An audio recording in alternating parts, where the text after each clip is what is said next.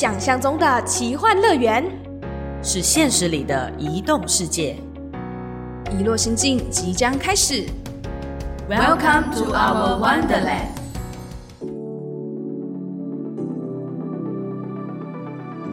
欢迎收听《一落心境》，我是主持人小植。我是主持人豆腐。豆腐又到了我们全新的企划，叫做叫做什么？台马昂 A，我们叫时令篇，二十四节气的那个移动的轨迹。没错，哎，为什么我们想要在台马 on air 这个系列当中跟大家聊聊移动的过程当中发生的事情，跟时节时令有关系？所以今天来到了第二集，我们这第二集呢，邀请了一个很特别的来宾。因为我们想要聊节令嘛，那之前有跟大家就是前情提要到，在我们这一次的新计划当中，其实我跟小石在聊到节令的时候，就发现哇，我们两边台湾跟马来西亚对于节令这个词，不管是在 Google 搜寻上有多么的不一样，还有我们自己对于这个节令的认知，其实也相当的不同。今天呢，就特别邀请到了在马来西亚，其实有一个非常非常著名的东西，叫做节令鼓，而且呢，这个节令鼓，我们今天邀请了一位鼓手，他是移动到台湾来的。是我们欢迎重疾坊的创办人文天，欢迎。欢迎，小志好，豆腐好啊！我是来自马来西亚槟城的文天。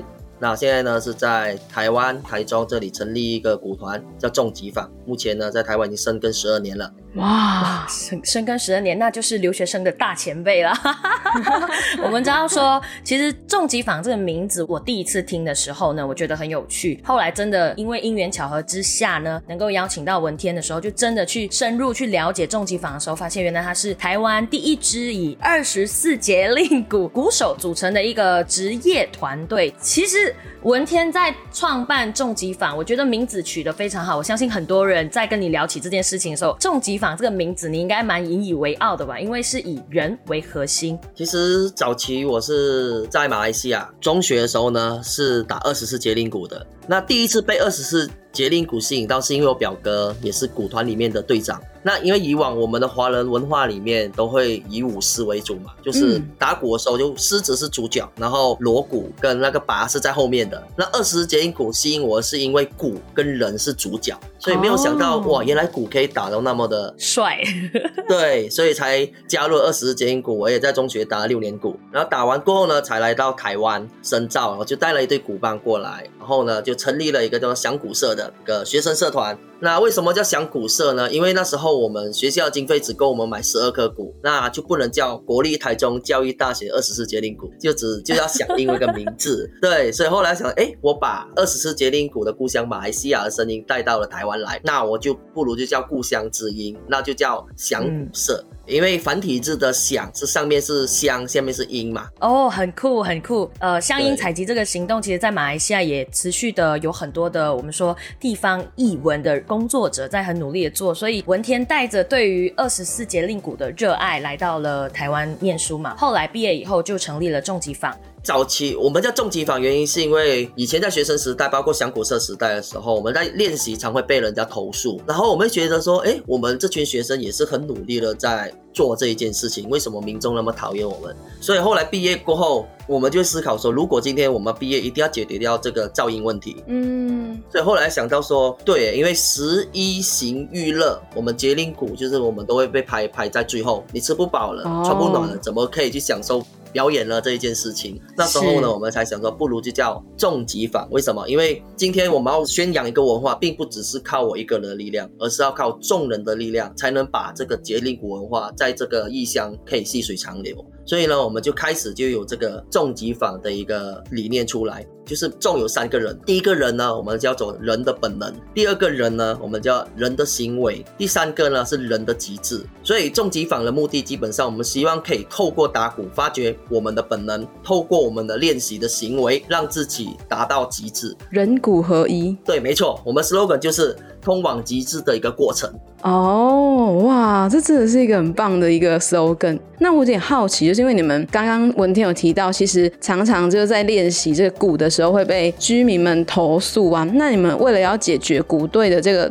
噪音的问题，所以好像似乎有走入就是南投的水里这一个地方去蹲点跟填钓，但这个应该是在呃文天大学的时候做的一件事情。那个时候是因为什么样子的契机可以走到这个水里面呢？因为那时候我在我们以前学校练习就在操场嘛，然后操场练习的时候就有很多民众在操场跑步。我们在练习的过程当中，刚当中有一个年轻人，他是红道老人基金会，然后他们就要想要回乡去发展，那就邀请我了，去到水里。去教指导那边一个叫做陶乐团，那时候是用陶的大缸蒙上一张羊皮，然后就这样子练。那是我第一次到那里，然后刚开始是教课，然后是后期毕业之后，其实我也很在疑虑，就是说我们要怎样去跟这个社会做了一个连接。所以毕业时候呢，去到了水里蛇窑的时候，就跟那边的水里蛇窑董事长就聊到，呃，为什么水里这里有一个蛇窑？蛇窑早期是怎么样怎么样的一些历史渊源？他就跟我分享了一个很动人的故事，就。说他很想要把一个声音重新展现出来，因为水里早期呢会有八座窑厂，他小时候的记忆声音呢，就是只要水里蛇窑或者是一有开窑的时候呢，整个水里都可以听到那个陶缸在打击的声音。为什么会有这打击声音呢？是因为早期那个商人呢想要去挑那个要去辨别陶缸的好坏，他们会用木头或者是石头去敲打陶缸，看它会不会有二重音。如果有二重音，代表它里面有裂痕，就不便于拿来储藏食物。对，所以林董小时候的记忆就是这个。可是这个画面是让我觉得说，哎，这个很适合我们，因为我们平常就是在敲敲打打，我们就是声音的制造者。所以呢，我们就开始了去了水里蛇窑。因为去了一次的暑训过后，我们第一次把二十四节令跟陶缸做一个结合。然后呢，这一个展现出来过后呢，我们就免费了在那个水里的火车站，让水里的民众来看。然后他们也觉得哇，好酷哦！原来水里的陶缸打出来声音是这样子的。然后也。可以用表演形式去说他们的家乡的故事，就是因为那一次的活动，让我们找到就是重疾坊在这个社会上的一个。价值，然后开始知道说，原来我们在这个社会上可以用我们的专业去做了某一件事情。嗯，我想要问一下，那个陶缸不是它会发出那个锵锵锵的声音，确实跟鼓有一点像，但因为我知道鼓它是节奏类的，可是我有点好奇，因为它是钢嘛，所以会不会跟那种玻璃杯里面倒水，所以它会产生出那个音高，会有这个效果吗？对，一样的，就是你刚刚讲到这个点，就是说陶缸就可以补足掉我们打鼓。的节奏的频率，因为我们打鼓就是只有咚咚咚咚哒哒哒哒轻重音之分，可是陶缸我们去挑了。五个音出来，就是刚好可以找到宫商角徵羽哆来咪嗦啦，是我们东南亚的甘美兰的声音，也是我们东方文化最早的五音。所以有了这五个音阶之后呢，就可以补足掉我们打击乐所缺的旋律感。哇，这个真的是一个很美的结合，哎，是一个节奏跟一段旋律的结合。你们在那边生根了，呃，我印象中之前和就是文天聊的时候，其实有提到，其实你们已经生根了将近九年，然后也透过陶钢跟鼓的结合有。做了一个摇神记。那接下来呢，我们想要和听众分享一下，文天跟团队其实在南投水里这个地方的上安社区有采集到一个深井。那现在我们就来播放这段深井，请大家聆听。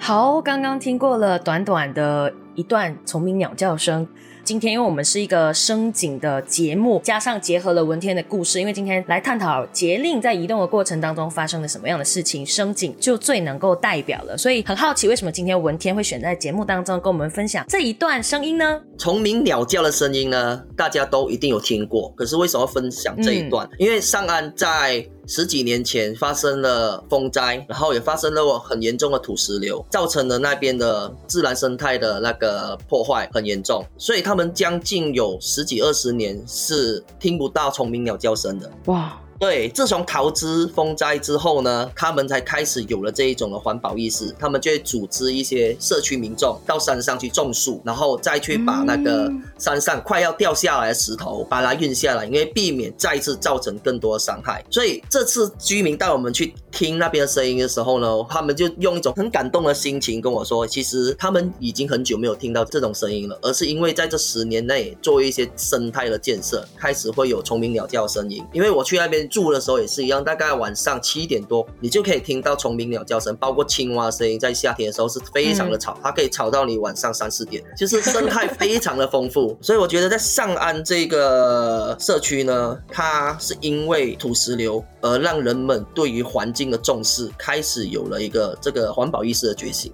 我觉得这就是填调最有趣的过程，因为你边听故事的当中，其实也迸发出了很多创作的灵感，或者是有一些过去故事记忆的一些文化的再现。就我相信文天已经这么做了，就是会把你所采集到的或填调到的，不管是声音、故事跟元素跟表演结合。最让我觉得很惊讶的就是在气化二十四节令鼓这个主题的时候，我发现原来打鼓是没有所谓的既定的一个鼓谱。嗯，你在创作的时候更自由了，对不对？就结合了更多的 idea 进去，是吗？对对对，因为其实二十世纪我非常年轻，一九八八年才开始，今年才三十五岁，对，还不会像像潮州的大锣鼓几百年历史，江州大鼓也有几百年的历史，所以他们这种几百年的历史留下来的文化呢，它都有一个既定的一个古谱，他们有些东西必须要去遵守的。那二十节令鼓三十五年，其实我们还算是一个青壮年的一个年轻人，节令鼓是，当然我们有我们的架构在，就是说节令鼓一定要要有呃。书法科背、广东丝鼓，然后还有就是二十四颗鼓，还有二十四个鼓手，它才能够称之为二十四节令鼓。可是我们可以在这个架构里面自由的去做我们想要做的事情，就是我们可以去做无限的创作。像我们这次带到马来西亚的一些作品，基本上也是我在台湾所有感悟到的，然后把它用二十四节令鼓方式去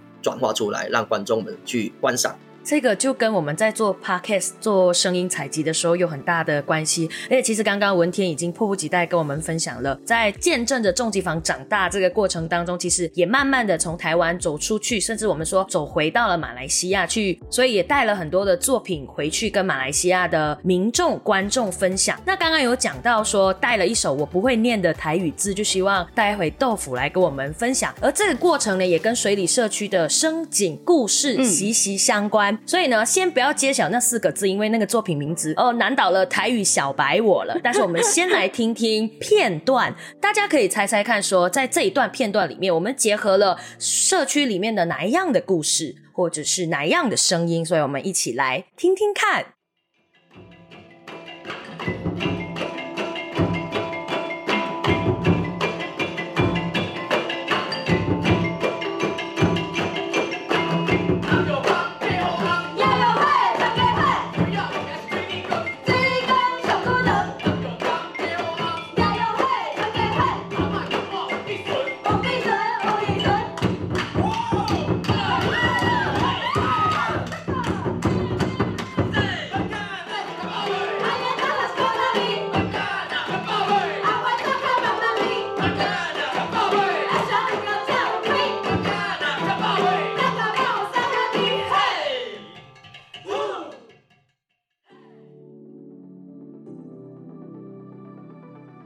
那我们刚才呢，大家一定有发现，里面一直有一个词重复的出现，就是在刚刚听到圣经里面，还一直在喊着“加爸喂，加爸喂”，那个歌词一直不断出现。那其实这首歌呢，是重疾坊我们的文天他创作出来一首歌，叫做《回亚瓜》。那回亚不知道大家是不是都听得懂泰语，所以我来简单解释一下什么是。我听不懂。对，我们要为了小直解释一下，完全听不懂。我全程这个表演只听到“假爆”。对，再多的细节，我就想说，我已经很努力听了，但好，对不起，所以今天一定要来借这个录音的环节，要请两位台语小能手来跟我分享一下。好，那胡亚瓜其实胡亚是指陶瓷，就它其实呼应到刚才我们文天跟我们介绍南投的水里这个地方有一个蛇窑，那它会做出非常非常多用陶瓷做的缸，就陶缸。那这个胡亚瓜呢，它就是结合陶缸和节令鼓一起创作出来的歌曲，但其实我觉得这个点，我们现在好像听起来是非常容易的一件事情，好像音乐创作就这样产生的。可是之前有投入社区的一些经验，但是我发现其实要结合社区的经验，里面有一环是非常重要，就是社区居民们要怎么进来，愿意一一起参与。哇，那个愿意是很难做到的。文天在这个将近生跟十二年，在台湾经营节令谷这个过程当中，你竟然做到了，而且重点是还和在地的居民一起去做这件事情。那你这种胡亚瓜里面有一些东西很特别，就是它的乐器不只有鼓而已。所以我们请文天来跟我们分享一下这首歌的特色，还有其实你想要在这首音乐创作里面传达什么样子的含义呢？回爱瓜就是刚刚的主持人说的很好，没错，就是陶瓷的意思。我这次回去马来西亚就是交成绩单，没错，就是说因为我在台湾已经十二年了，那我带着二十节令鼓离开了马来西亚，这次又重新踩回节令鼓的故乡，所以我就希望说把回爱瓜带去，原因是因为我在那里结合了一些台湾的一些文化在里面，像刚刚你们听的一句话叫“马干拉”跟“假爸尾”，因为“假爸尾”这句话呢，因为水里那里基本上就是老年人跟小孩子居多，年轻人基本上都外流了，所以我们到了那里的时候呢，很多老年人、老年人看到我们年轻人的时候，第一句话就会问说：“阿里假爸尾，你吃饱了没有？”对，就是因为这一句话来拉近了我们跟这片土地的人的一个距离。然后后期呢，我们做田调的时候就拜访到一位耆老，他已经过世了，叫白杰老先生，他是少族文化的一个重要人，他就跟我们分享了很多少族语言当中，他就出现了一句话，让我非常的有共鸣。就叫马干呐，马干这个字呢，其实是跟我们马来西亚很像，叫吃饭的意思。哦，所以我刚刚就一直听到，哎，在片段里面就会听到马干，我想说，哎 哎，是什么意思？哦，可是竟然是跟台湾的有关系的，我以为是你故意加了马来语的台词进去。因为这个字就刚好少族的母语“吃饱没”的意思是相近的，好酷。对，所以我们就把这个台湾跟马来西亚的共通点把它放进来，叫马干呐，叫爸爸的意思，就是说问你吃饱了没。所以，既然有了这个吃饱了，那当然就是在地的食物跟地景是非常重要的。所以，里面很多歌词里面都会提到了水里的地景。跟水里的食物，这些食物呢，都是水里最早早期的古早味，这样子也是你去问在地人都会推荐你去吃的一些小吃。那我希望就是说，可以透过回仔的歌，让马来西亚跟台湾文化做一个结合以外，让人家来听这首歌的人，等同有一个美食地图，在水里里面去寻找一些吃的、玩的，就在这首歌里面可以概括完。嗯，那回到马来西亚实际表演完以后，那边的反应跟回馈是怎么样呢？你觉得最让你印象深刻或者觉得蛮窝心的，会是怎么样的呃 review 呢？因为这次去我带了两首曲子回去，哎，三首，抱歉，重疾点将。跟回仔的歌，重疾跟点将呢，是在探索我们自己，因为重疾坊嘛是以人为本嘛。创作重疾这个作品的时候呢，我们希望可以把打鼓这件事情变得更加的单纯，更加直接一点点。因为我们是学表演的，我们很希望就是把任何东西都是漂漂亮亮的演绎出来。可是我就希望可以把这些东西拿掉，所以里面有很多桥段是我特别设计的，节奏非常的紧密，很考体力，一直让鼓手们一直在转，一直在转。停下来的时候呢，就是要。喘息的那一个 moment 了呢的时候，要鼓手稍微停个两个八，可是那两个八大家会非常的无奈，应该怎么讲？他们就会想说，哎，我要演得很酷很帅，可是练了很多次都被我打掉了，不行，我们就要想象，我们就是一群运动员，打完篮球跑完步过很爽，很享受这个付出的那种感觉，就是要这种很直接，这样才能够把人跟观众的距离拉近，所以这个是一个很有趣的一个过程。所以这个作品拿出来的时候只有三个人，可是他。那个三个人所呈现出来的能量是让人家可以感受到的，然后民众看到这个东，看到他们在转的时候，他们也会觉得他们很累，观众看了也累，对，可是他就是有一种感觉，就是说哇，原来打鼓探索我们人最根本的本能这一件事情，去把它展示出来，人跟鼓很直接的一个关系，也就是你原本说的嘛，可以做到多极致的概念。对，把一件事情一直顶，一直顶，顶到最极致。然后另外一个，我觉得让我很有渊源的是，因为我们刚好在那个前期，我们就有一个概念，就是要做一个作品叫做点将。因为我本身是非常喜欢武打的，我很喜欢看李小龙香港邵氏电影，我非常喜欢看，那一直想要把武术。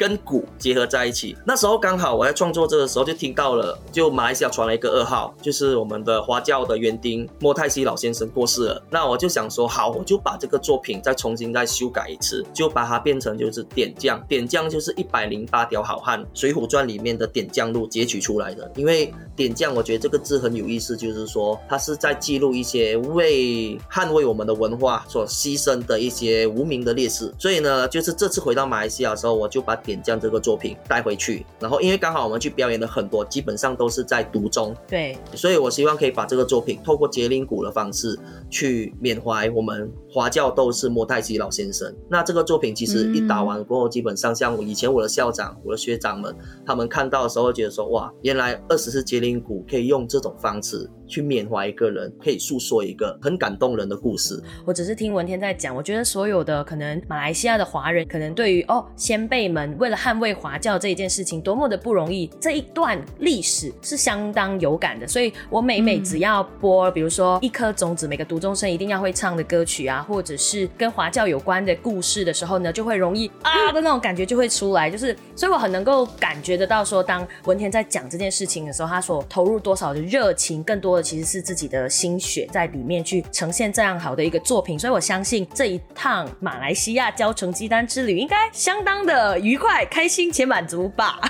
应该没错，应该也是前阵子二零二三年的下半年的事情了，对不对？因为后来听说，其实呃文天有蛮多的巡演的行程，对不对？对，因为我们去的时候是七月份，然后我觉得蛮有趣的，就是去的时候，以前我是离开马来西亚，然后基本上回到马来西亚的时候，再跟这些鼓团们交流，而且很多都是当年跟我一起练习。一起在鼓团里面奋斗的朋友们还在。自己的岗位上面努力着，哇！然后我也在努力的成长的过程当中，其实我自己也看到很多马来西亚文化面非常的丰富，所以我觉得它有非常多的一些创作理念和跟创作元素在那里发生。我相信未来会有更多东西可以让大家看到。这个时候聊着聊着，走入了另外一个聊天的氛围，就要来聊一些题外话了。就是哎，你跟鼓的缘分已经不是只有在台湾的这十二年，基本上大半个青春应该都投入了跟鼓一起。你觉得鼓这件事情？给你最重要的养分，又或者说你现在蓦然回首，想象一下自己是那种十大青年啊，站在台上呢啊，准备回头 回头啊，各位企业家，我要来发表得奖感言的那种感觉，想象一下，想象一下，我们现在先在 podcast 上面预演一下，因为小直有一个不成文的假装的，就是一些好运的体质，就是哦，可能凡路过我们节目的人，可能就会哇，升官发财，好运样样来，哎，自己讲。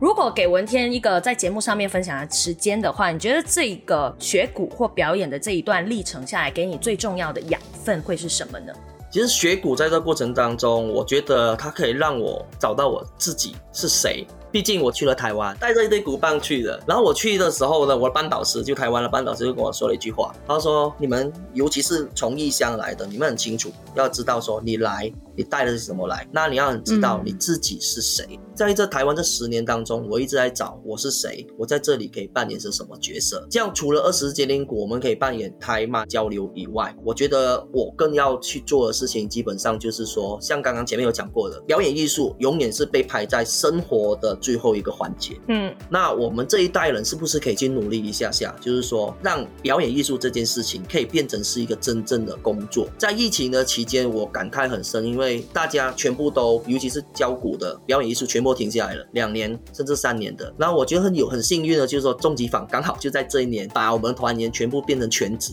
很有勇气，真的。我觉得做这个决定是我们的行政总监跟我讨论了很久，我们来决定的。为什么要这样做？因为我我我爸爸妈妈是不赞同我做这件事情，他觉得打鼓表演是没有办法养活一家人。那如果今天从我们这一代这一代开始做起，我们让我团员们可以因为打鼓这件事情可以有一个稳定的薪水回去的话，是不是可以让他们爸爸妈妈对我们的信任感更加的加分？所以我觉得这是我们应该要做的。我们并不是说一直说要想要去靠什么文化部啊。政府力量去帮助我们。今天没有了他们帮助过后，我们能不能自力更生？这是重疾坊是一直都想要去做的。所以我希望说，从我们这一代开始，把表演艺术这件事情，让人家去正视它，说它其实就是一份正直的工作。嗯，这个是重疾坊接下来会努力跟大家或跟自己深耕的部分，或者是奋斗的部分嘛。那回到刚刚有一个题目，刚刚讲到一一点，我很又很想要再问的是，那这十几年下来，你觉得你有在台湾找到自己了吗？找到了什么？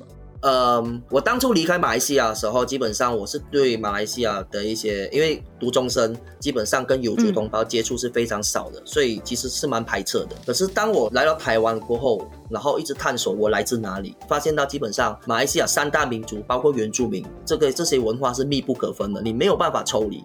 所以那时候重疾坊出来的时候，我们设计一套服装，叫做桥，华侨的桥。那套服装非常的有意思，就是刚好那时候有一个口号叫“沙顿马来西亚”，是